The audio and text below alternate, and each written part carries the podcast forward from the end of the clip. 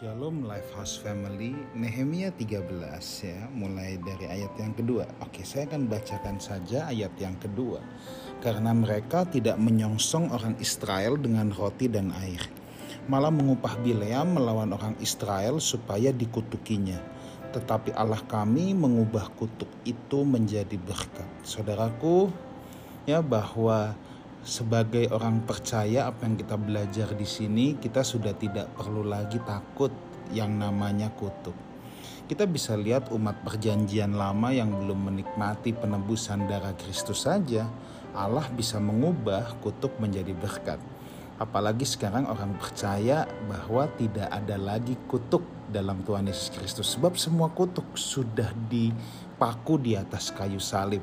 Seringkali saya mendengar ada orang Kristen yang berkata takut kena kutuk, nanti ada kutuk nenek moyang, kutuk ini, kutuk itu.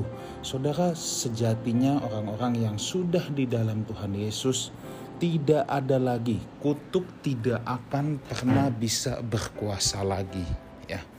Sebab tidak ada lagi penghukuman dalam Tuhan Yesus.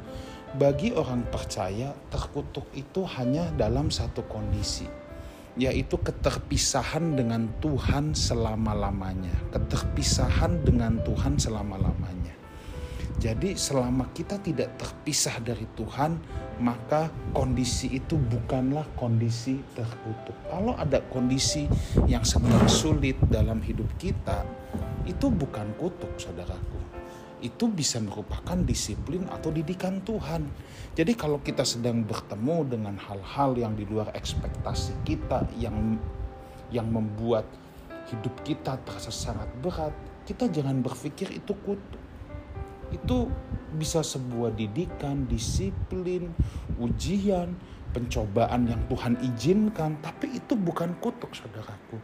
Nah hal kedua yang bisa kita pelajari dari pembacaan kita adalah saudara orang sekalipun mau mereka-rekakan yang jahat kepada kita, ya, tetapi kita tidak perlu takut sebab kalau kita hidup benar, kita hidup lurus di hadapan Tuhan, sekalipun orang merancangkan yang jahat buat kita, Tuhan bisa membalikan, bisa memutar menjadi kebaikan ya. Jadi ayat yang kita baca tadi dari kutuk saja Tuhan bisa ubah jadi berkat. Jadi kita jangan takut kalau kita difitnah, kita dituduhkan yang tidak-tidak, kita mau coba dizolimi. Saudara Tuhan tidak tidur ya. Gusti Orasari kalau kata Ahok bilang dulu.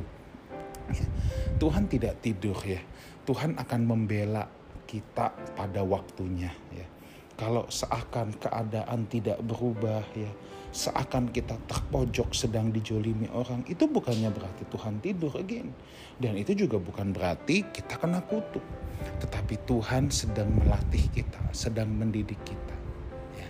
Saudaraku mari tetap hidup benar dalam Tuhan tetap hidup dalam sesuai firman-Nya ya yang penting kita berjalan lurus, tetap dekat dengan Tuhan, tetap terhubung dengan Tuhan, dan awali pagi kita setiap hari dengan perjumpaan dengan Tuhan. Tuhan Yesus menyertai kita semua. Amin.